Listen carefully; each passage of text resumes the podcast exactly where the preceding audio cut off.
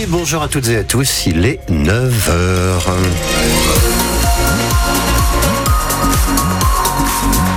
Voici les infos avec Marie-Marty Rossian. Bonjour Marie. Bonjour Eric, bonjour à tous. Pas de difficultés particulières ce matin sur les routes. Ça circule bien, notamment sur la 13 en direction de Caen ou en direction de la région parisienne. Un temps gris et pluvieux pour ce vendredi avec des températures qui vont grimper jusqu'à 13 degrés au plus chaud de la journée département de l'Orne continue à perdre des habitants. oui, c'est l'un des enseignements de l'étude de l'INSEE publiée hier. L'Institut national de statistique a évalué la progression de la population en France entre 2015 et 2021.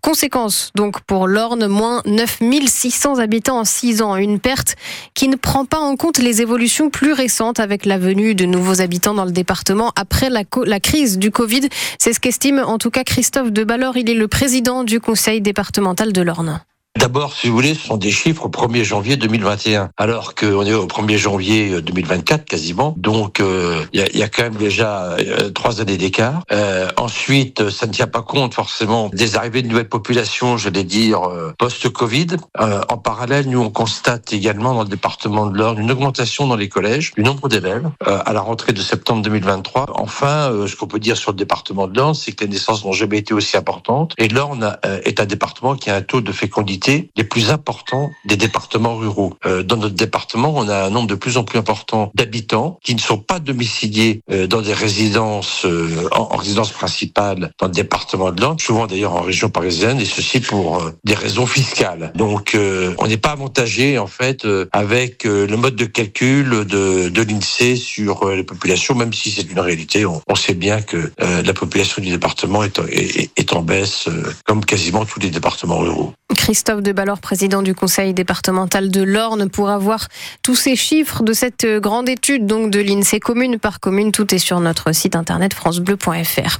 Christophe Debalor également président de la Fédération des chasseurs de l'Orne qui a réagi hier après la mort d'un chasseur lors d'une battue au sanglier. Ça s'est passé mercredi entre C et l'Aigle à Ferrières-la-Verrerie. Un chasseur de 44 ans qui est décédé après avoir été mortellement touché par un tir. C'est la brigade de recherche de la gendarmerie d'Argentan qui est chargée de l'enquête. Et puis un incendie en cours près de la Cité de la Mer à Cherbourg. Oui, il s'agit d'un bâtiment industriel désaffecté qui a pris feu. Allée du président Menu, c'est en bordure du quai. 26 sapeurs-pompiers sont sur place en ce moment, dont un moyen aérien. Les salariés de l'abbaye du Mont-Saint-Michel dans la Manche en grève depuis trois jours maintenant. Ils demandent plus de personnel pour s'occuper de l'accueil des touristes, de l'entretien du site également, et puis une meilleure reconnaissance salariale de leur travail. Pour l'instant, leur demande reste sans réponse de la direction du Mont-Saint-Michel et ce en pleine période de fête de fin d'année. Et qui dit fête dit marché de Noël, plus que quelques jours pour profiter de celui de Caen. Et oui, il fermera ses portes ce dimanche à 16h, l'occasion de faire un premier bilan auprès des commerçants du marché qui continuent, malgré le fait que Noël soit passé, de vendre leurs produits dans les petits chalets installés à Caen, place de la République, boulevard euh, du Maréchal Leclerc également. Des commerçants qui cette année se disent plutôt satisfaits de la fréquentation et ce, malgré l'inflation et donc la hausse des prix hein, qui a forcément joué sur le budget des consommateurs. Un reportage parmi les chalets du marché signé Didier Charpent.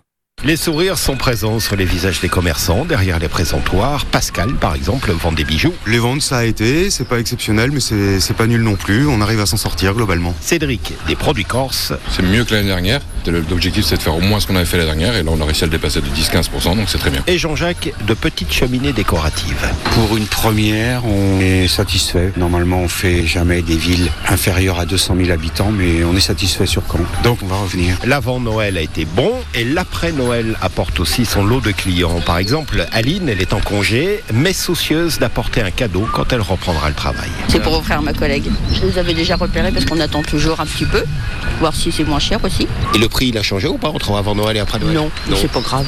C'est quand même Noël. Régis Dufour est le patron d'Air Parachutisme basé à l'essai dans la Manche et lui aussi a ses clients d'après Noël pour des sauts à 300 euros. Entre les deux fêtes comme ça, il y a des personnes qui ont eu sous forme d'argent d'enveloppe et qui rêvent de ça, ils vont venir. D'autres commerçants soulignent que leurs créations se vendent bien en vue du 31 décembre avec ce qu'on appelle les cadeaux d'assiette, ces petites choses qu'on offre aux amis qui invitent le soir du réveillon.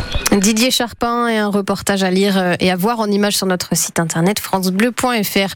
Et puis le défenseur canet Ali Abdi, sélectionné pour disputer la Coupe d'Afrique des Nations en football. L'international jouera avec son équipe nationale de Tunisie. Ali Abdi, absent donc hier pour la reprise de l'entraînement du SMC, tout comme le gardien Anthony Mandrea qui va lui aussi, sauf surprise, participer à la Cannes avec l'Algérie.